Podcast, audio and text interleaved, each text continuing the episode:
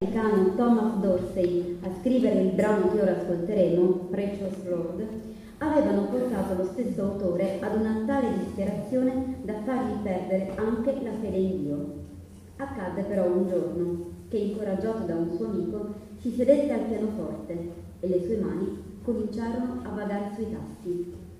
Qualcosa stava accadendo dentro di lui e, come guidato da una forte ispirazione divina, scrisse queste parole, che sono una invocazione al Signore. Signore e signori, Precious Lord.